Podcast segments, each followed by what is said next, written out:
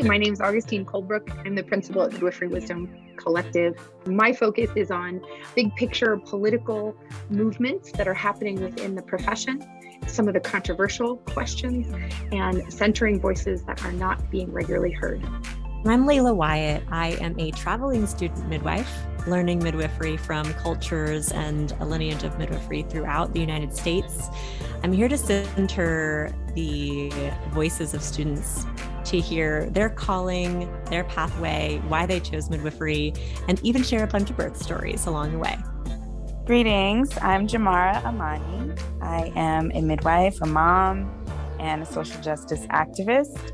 I am here to challenge white supremacy, homophobia, transphobia, and anything that keeps people from being their best and living their best selves, as we have the human right to do.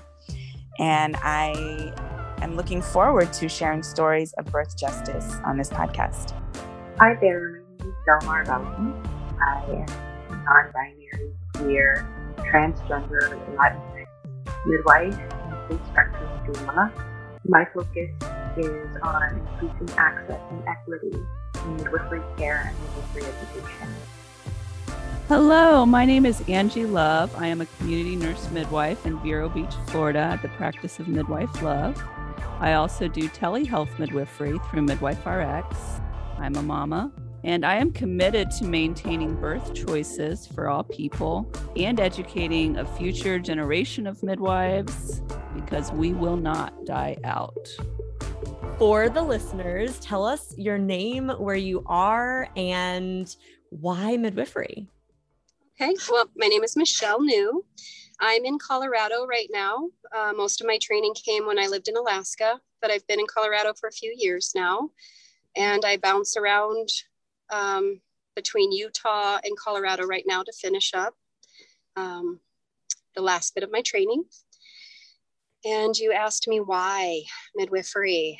Yeah, the, the golden question. Yeah. And, you know, I, I could come up with a, a bunch of different answers really, but fundamentally it was my own births. When it comes, you know, when it comes down to it, both of them opened my eyes to things in a new way. And my second child, um, I just, I needed to understand mm-hmm. what happened. And so I started just searching and trying to find answers. And the more I learned, the more I wanted to know. And it just kept building and building. And, um, you know, it leads you to doula work, and it leads you, before you know it, you're signed up for a school and you're doing the thing. And then it was a question of, do I have the moxie to do this work? You know, do I have the stomach to do this stuff? And once I started getting into it, I realized, yeah, it's scary stuff, but I, I'm wired for this. I can do it. Definitely. So how did you, what school are you attending, and how did you make that decision to choose that school?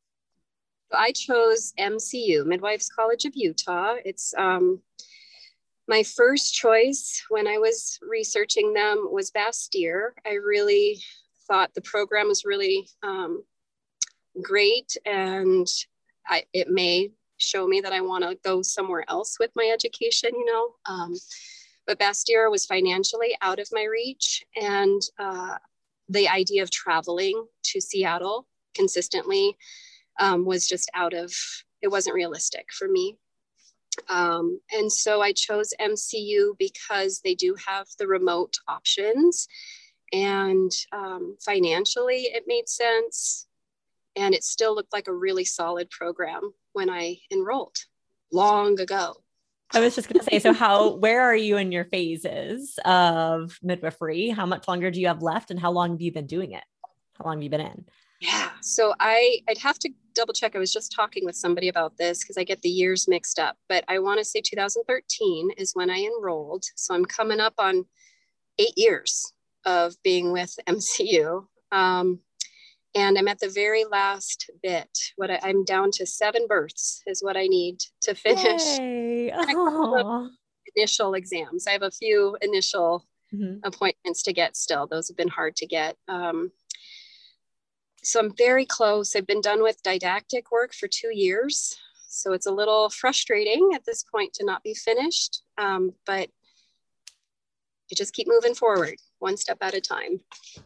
So some of what I definitely want to talk about is some of like the nitty gritty that some students are going to run into. And I know that for the most part, um, no matter which school you attend, whether it's National College of Midwifery or N M I or M C U or Nizhoni, like everyone's kind of like, it takes three to seven years, right? So what do you think was what you felt like extended that time frame for you?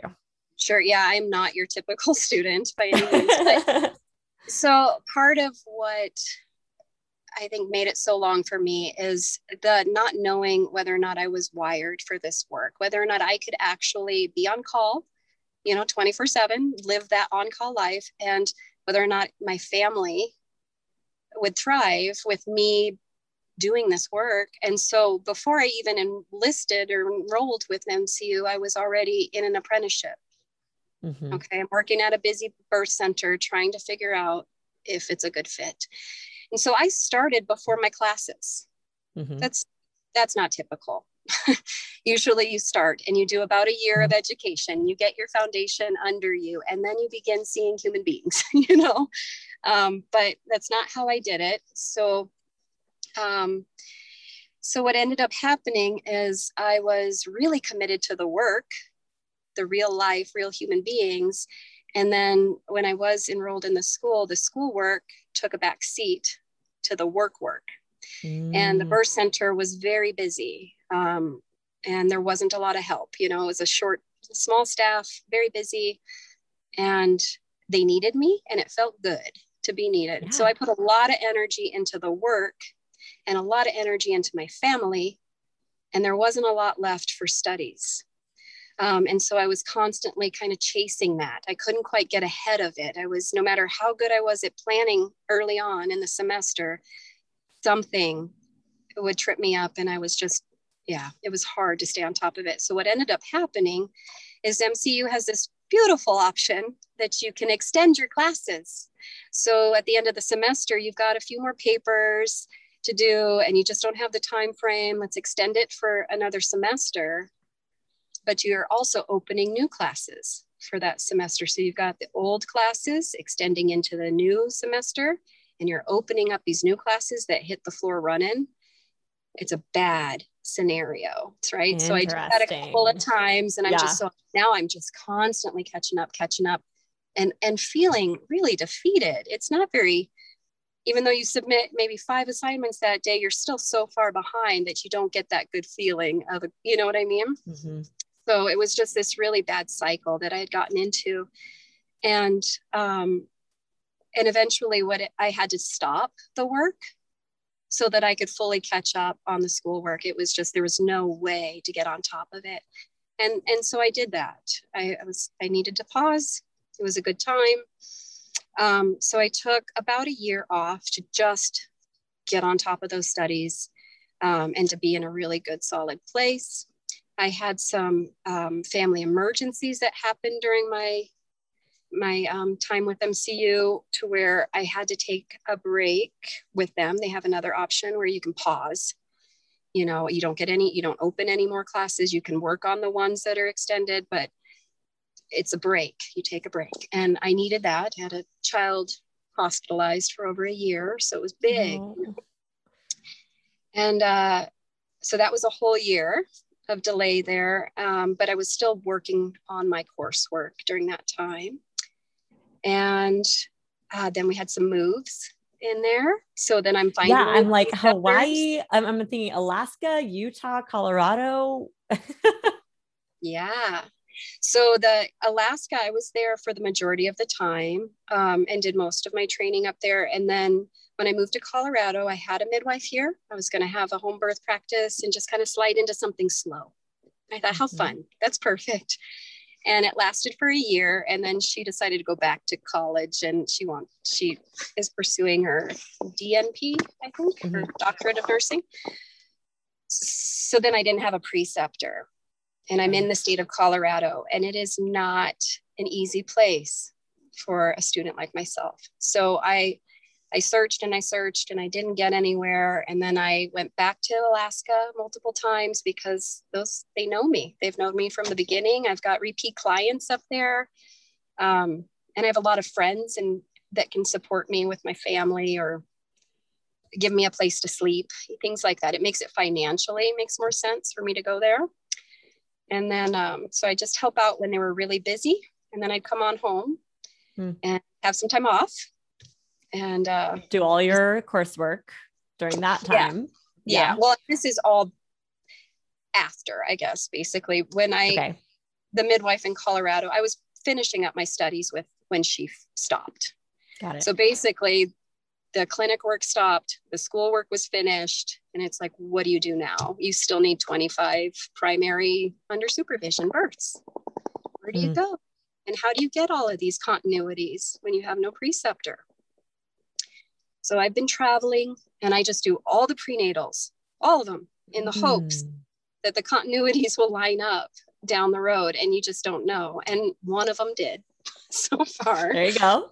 so, um, yeah, so that's why I'm traveling to these other locations. They're busy birth center with midwives that I trust yeah. and that are wanting to teach.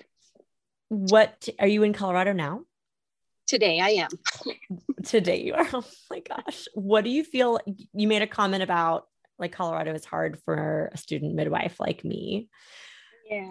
Is it the political landscape of birth in Colorado, or is it like that you are more advanced in a sense and that like, they're just looking for someone that they can like train from the ground up, you know, yeah. I've, I've heard both ways.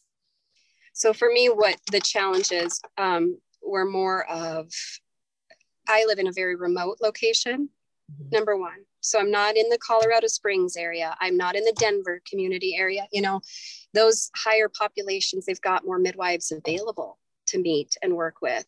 Or I'm at their, we have two midwives and they're divided by mountain ranges. You know, we, they're not around and their practices are very slow, the ones that do exist. Um, so part of it was even finding C P Ms that can precept was difficult for me. And then finding one close enough that it makes financial sense, um, that was impossible. And so now I, I go, I travel about three hours to come down to Grand Junction, which is, again, a bigger, bigger area, and there's more midwives. So um, the other challenge is that there aren't birth centers for us to work in. We're not allowed to work in birth centers. So is it against the political, like, is it against the law for birth centers in Colorado? No, what it is, is that I think the birth centers, there are a couple that will have C P M students come in, um, but they also have the nurse midwives coming in too. So they'll, you know, they'll, there's, I think there's one, there's only three birth centers that I'm aware of in all of the state of Colorado. Got it. And I think one of them has been taking C P M students for sure, but it's, you know, one until she's finished kind of a right. situation. She stays the entire two and a half years. Yeah. You know, you've got to get lucky. Um, so I think it's more of that. The, it's not so much of the, the senior status. I, okay. I haven't run into any issues with that. Okay. Where do you, where do you plan staying in Colorado and opening a practice there, or Ohio, I'm sorry, Utah, or um, Alaska? I'm not sure, to be honest, where I'm going to go from here. Um, it's going to depend on the next year, on these relationships that I'm building with these other Colorado midwives who are mm. seasoned, you know, and whether or not I can build a partnership or to know that they've got my back, that I'm not attending births all by myself with, you know, I've got to build a team. And I don't know if that exists in my little community, if they even exist. So if they do, then I'd love to have a practice there. And the dream is to have, um, to have a birth center in Colorado where a bunch of my family members live. That would be great. But I don't know if um, legally, if things are going to change, if the regulations will open up and allow us to own and, well, we can own them, but we can't work in them. Um, so hopefully that legislation will change and I'll be able to have a birth center in Colorado and a training program and build up all kinds of midwives, you know, that's the goal. And if not, like, will you stay in Colorado as a home birth practice or move to maybe a, a place where you can live more of that dream? Yeah. So if the legislation doesn't change, then yes, it would be, the idea would be still a home birth practice, but I need to find the team. Okay. Without a team, it's not, I, I'm not in a place where I can just go into a birth all by myself and believe that that's good quality care. Mm. You know, maybe in twenty years, um, then I, I might feel a little bit different, but I don't know if I will. You know, I've seen enough to know that I need at least four skilled hands on deck, if not more, you know. Um, so it's just a matter of, can I build that community? Can I build that team? And if not, then the idea is either to support other midwives who are tired, who have been out here doing this thing all by themselves in the mountains, and they just need a week off of phone calls. Right. They need, or their assist has to go do this thing. So can you show up for me, you know, and just continue to help, give them a little bit of fresh air so they can keep doing what they're doing um, until something shows up. Do um, most midwives in Colorado attend births like as a double midwife team? Or are you saying just like finding the right team as in like a good student or a good assistant or a good midwife to work with? My, you? Yeah, my ideal would be another midwife trained, I, you know, licensed or not is one, but a, a quality mm-hmm. trained midwife that can, um, I can bounce my judgment calls off yeah. of somebody who knows what they're seeing. Right. Um, so it's more than just hand me this, you know, like that's extra. I would love to. Yeah. So in Alaska, a lot of times I saw one or two people at a birth.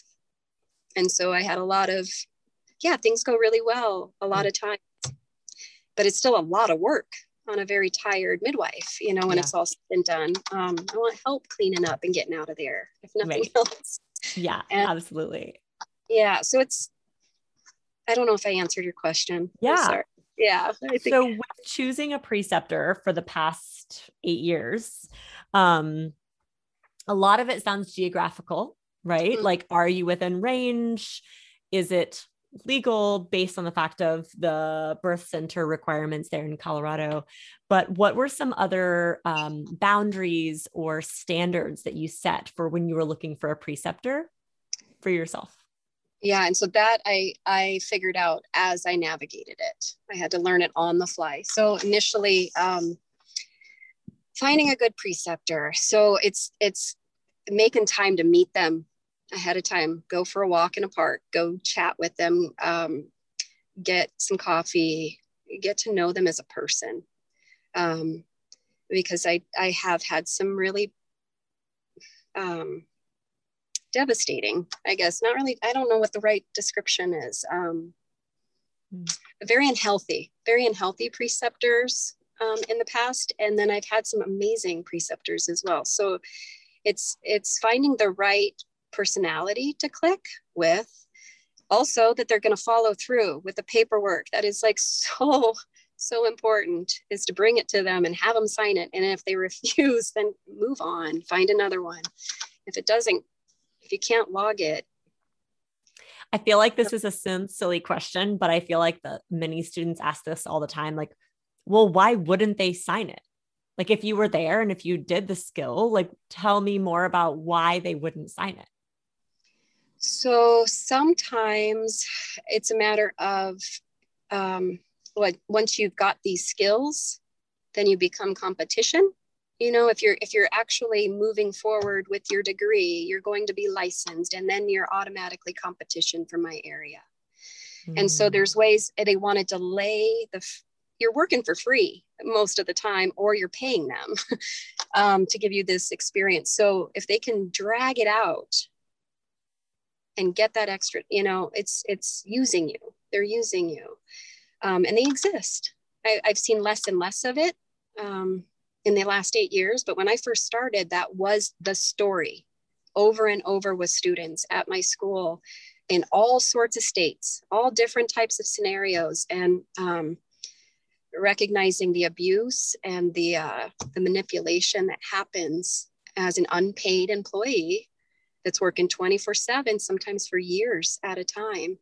Um, And so, you know, look for red flags, things like that. Um, talk to other students that they've trained. Are you their very first?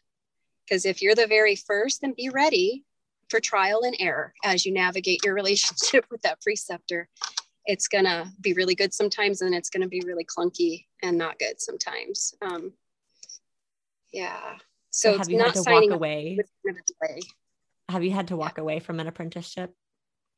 I did, um, but at that time I wasn't as strong as I am today, and I didn't have the same self-esteem, I don't think, as I did at that time. So it was more of things just worked out to where it was a mutual break. And I don't think I had the voice at that point. Midwifery has has forced me to find my voice, which is beautiful. That's great. That's great. Yeah. yeah. Amazing. But it was, it was hard and painful. It was a process. And so I didn't have the courage to say, no, this is wrong. What you're doing is wrong. You know, and I'm out. I just waited until things made it easy to get out, if that makes yeah. sense, and tried yeah. to get everything I could signed off. And I didn't want to lose, yeah, and I didn't want to lose a reference, you know. Mm. What were some qualities in the, like the best preceptors that you've had that you can really kind of pinpoint? Um, things that I love, good communication. Let me know what, you know, when you want me to show up, where, and what to bring, you know. um, I love that. I love um, midwives who make time to debrief after mm. birth, whether if they can't do it that day, then they schedule with me, you know, let's, after the twenty-four hour, forty-eight hour visit, let's make, you know, let's take thirty minutes so we can talk this through. People that understand that students need that and they're willing to make space for it is huge. Um, I like preceptors that will hand you a notebook at the beginning, you know, of your work with them, and write down everything you want to know, you know, anything that comes up in that mind of yours, write it down, and we will talk it over during lunch, or, um, you know, and ones that have their own boundaries really clear. That's been, I think that's the biggest thing. Um, these midwives that understand the intimacy of the work, but still protect their own privacy and protect their own time. Um, I think that's really great. I don't think that's a quality that many midwives have, the ability to communicate how to have self-care and how to have boundaries and uh, take care of yourself and be healthy. That's that's really hard to find. So for someone that can positively reinforce that, I can definitely see why that would be a good quality in your preceptor. Yeah, they're fantastic. And then the other thing is somebody who can teach, you know, that that's a big part of it too, because usually you can watch and you can learn, but if, if there are good teachers out there, they exist. And then there's other midwives that are great midwives, but they, they don't really, they can't explain what they're doing, but they'll show you, you know? Mm-hmm. And so to have a midwife that can actually do both, that can talk mm-hmm. you through it, explain why they're doing it, and have the extra capacity to do that, as well as managing their whole business. You know, it's asking a lot, mm-hmm. yeah. setting a pretty high bar, but they exist. I've met many of them. I was so, going to say, how many preceptors have you had? I was just talking about that too. And I think the last count I did was sixteen or something, but I'm, I'm pretty sure the number's gone up since then, because the practices have more than, you know, they have many midwives in them. Mm-hmm. So get to work. So yeah, and really what I feel that, that is more for, yeah, what I know. Feel like that can give you though, is this chance to work with these midwives and say, oh yeah, no, that's not a quality I want to continue to carry on in my practice. Or mm-hmm. wow, yes, that right there, the way she was able to talk shared decision-making during that retained placenta, right? Like I, that is how I really want to make sure I pull that away, um, that you don't get when you've only worked with two preceptors. So there's right. a, there's a little silver lining on your experience. Yeah, I've always looked at it as a blessing, as, as a real gift to be able to watch so many of these midwives do their craft, yeah, you know, and glean. I've gotten to mm-hmm. glean. Yes. Yeah. So I'd love to hear a birth story for our listeners, a birth story that maybe over the past eight years has stood out to you as the most um, quintessential? I mean, they're all empowering and they're all beautiful and they're all different in their own way, but maybe a birth story that sat, that stood out as you're like, I really, I shifted after this day, or I learned the biggest thing I think of my career. Well, yeah, like you said, each one teaches you so much. When I read that question from you, I thought, how do you choose one? How is that possible? Um, but there was one recently in the past year, um, and this particular, to make it short, basically, this is a, a mul-tip. She's had a, a couple babies before. I think this is her third birth. It was a water birth um, in the home setting. And her baby, um, she had a, a really mild case of um, previa, actually. Mm-hmm. And so um, we had, so there was some bleeding, the baby was born, the baby wasn't very responsive. Um, and we were trying to resuscitate this baby in the birth pool on the mom, trying to make do. It was a short cord, part of the, was another element of yeah. surprise. Um, and I'm trying to, I'm doing, I'm on breaths. And this baby was smaller than a typical one. In Alaska, they grow them big. Our average babies are eight pound babies. That's what we're really used to seeing is, you know, eight or nine is pretty typical. Seven is, oh, it's a good size. And six is pretty tiny. And I think this one was right around six pounds, maybe six, four. And for some reason, that mouthpiece was too big. Okay. And it was a standard newborn, and there were no smaller masks in our kit. We don't deliver preemies. And this anatomy was just, she was petite, very petite. So the mask didn't fit, and she, she had blood, she had water, she had vernix, she was slippery. All of these years, every two years for the last eight years, I've done my training on rubber dolls with rubber right. masks. You're like, can you put some oil on this baby? That is what I do now. Like, let's get some Vaseline in here. Let's get some oil on this, because it does not work like that. The, the suction is so easy on a doll. And this human being that I was trying to get breaths into, it was eye-opening. I learned a lot. I will always have several different sizes, you know, three sizes of those little masks. And, um, and I'm going to practice on my renewal and I'm refreshing with slimy stuff on those dolls, if I, you know, if it's my doll, because it's all on how you hold it. It's that anchoring, you know, is what I, I learned from that. Um, and then on the other beautiful side of that was that it works. The things we train and we do, it's the best we can show up with in those scenarios. And more often than not, they will work.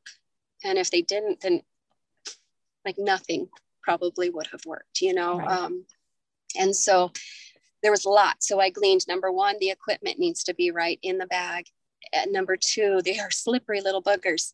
Number three, I need to work on that anchoring hold. Yeah. I need to get better at that.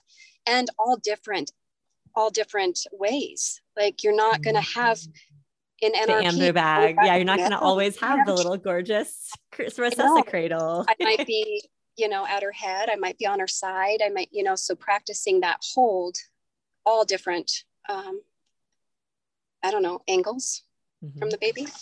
Um, and then, and then the assurance that yes, these, these things, we're taught these things because they are the best that we know right now. Um, and then there's, there's a confidence that can come from that. And, um, there was one other beautiful thing that I gleaned and I just lost it. It just left my mind. Um,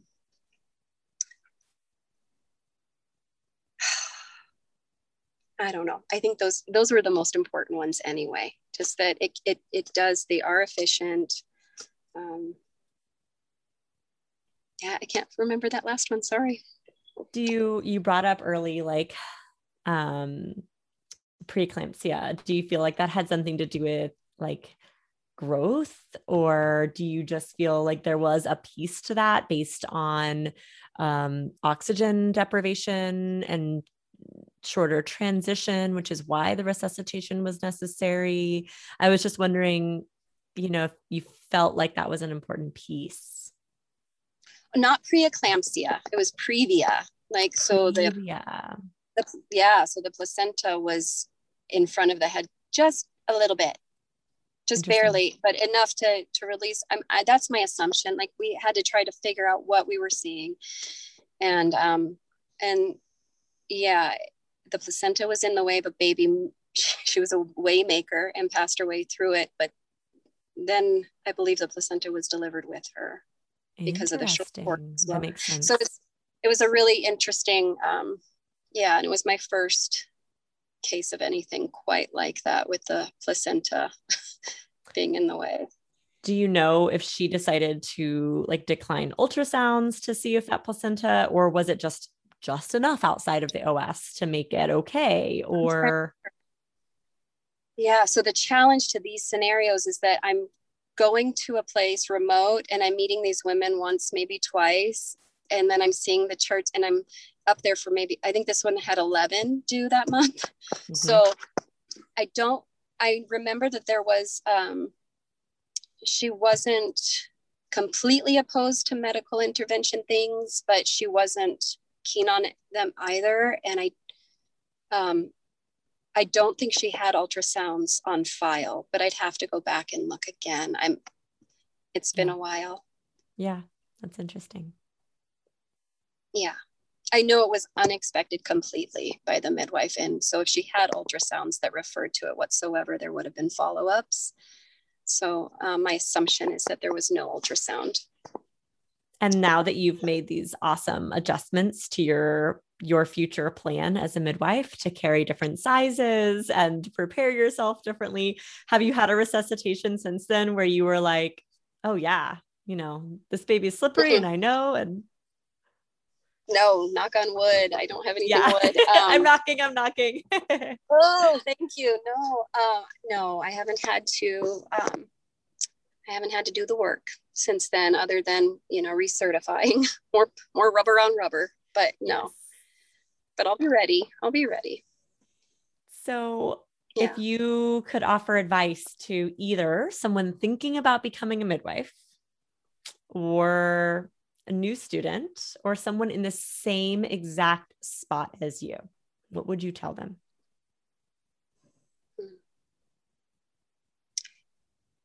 I would tell them that midwifery will teach them things about themselves that they had no idea was going to come their way. Um, you're going to grow, and that's not always comfortable. Um, and that you need a support system if you're going to do this. So work really hard to figure out who your people are right off the bat. Do not do eight years without a support system, without a sisterhood or brother, whatever, a peoplehood mm-hmm. around you that get what you're doing. Maybe, you know, it might be that you're hiring a therapist or whatever. You might have to pay for these people, but set it up um, because it's really demanding hard work. But it's also, um, it's birth, man. It's how each of us got here, right? It's, yeah. and, um, and we need more midwives. We need good midwives. We need them out in Colorado. So I would, you hear that, you know, everybody? Colorado. Started, oh, come on, y'all, come on. Um, no, the first, the, the first midwife I spoke to, she tried to talk me out of it. She said, you're in, don't do it, Michelle. Don't do it. It's not worth it. Don't do it. You know, and I'll never forget that. Um, she was so tired. She was just mm. so tired. Um, so I'm, I'm on the other side. I'm saying, like, give it a year. If you're a brand new student, you've never done this, start your classes. Don't start your apprenticeship.